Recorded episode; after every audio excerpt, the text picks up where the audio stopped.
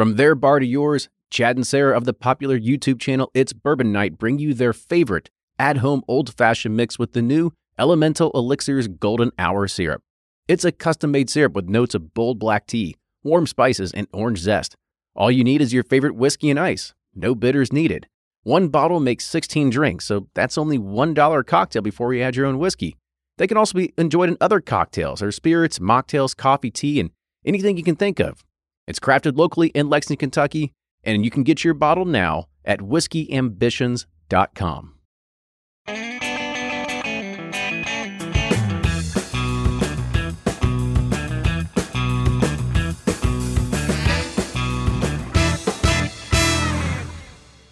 Hey everyone, light your stogies because we've got another whiskey quickie coming at you, and this is for Basil Hayden Subtle Smoke.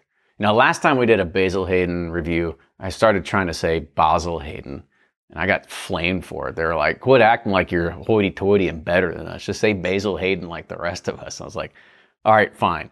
I'll try to, because that's the way I typically say it. I try to change my grammar, and I was like, you know what? We'll just, we'll go with how we usually say it here in Kentucky. Well, in Kentucky, you never know if we're going to pronounce our vowels or not. It's just depends. Louisville and Versailles. and Versailles and Ath- Athens, not Athens, Mhm. or no, it's Athens, not Athens. I don't know, but regardless, Basil Hayden's what we say. And now we're looking at Basil Hayden's Subtle Smoke. So this is another one coming from Freddie Noe and a little bit of his ingenuity, but here's some of the information behind it. They say it's an entirely new take on smoky spirits and designed to be a subtle entry into the world of smoky spirits. Rather than smoking the grain pre-distillation, subtle smoke is made from different finishing process where the barrels are infused with a subtle smokiness before the liquid is secondarily aged inside. I don't know what that means. So I guess I toasted guess barrel, it's a smoked barrel. I guess it's like they have the barrel and then they just like put, you know, they plug up the bung, put something in it, and just start like putting smoke all through there, Yeah. and then they just fill it with liquid.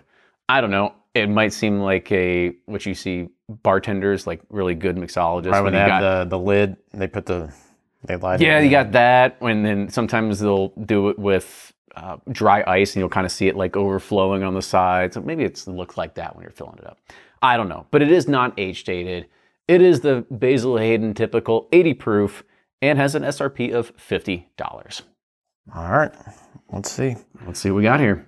Let's see how smoky it can be. On the like the last uh the the I think it was the rice um it was the toasted It's it toasted had one. the They use rice, these brown rice brown rice yeah yeah part of the Uh, mash bill there. yeah so I, I like these that they're playing around I just wish they were a little higher proof but I get it they're trying to get people into the into the market and at lighter proofs and you know as I call them common folk palates uh, Well, and plus with Basil Hayden, it's a very recognizable name already in the industry, so you got to bring that variety to the that line as well. All right, so here's our review on the nose. Here we go.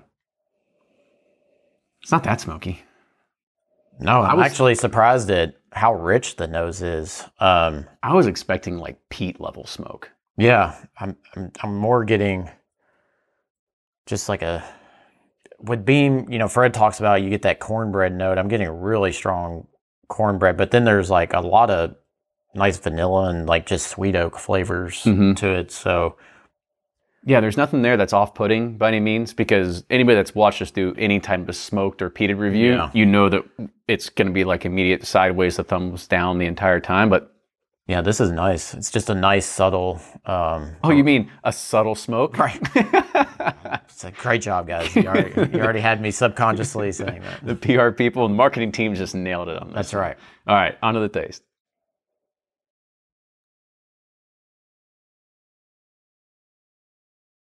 The smoke comes through on the palate. Definitely there. Almost like a hickory. Like if you're eating barbecue Yeah, it's and it was sitting there on like a hickory, not like a applewood smoke, but I'm talking hickory, you know that flavor.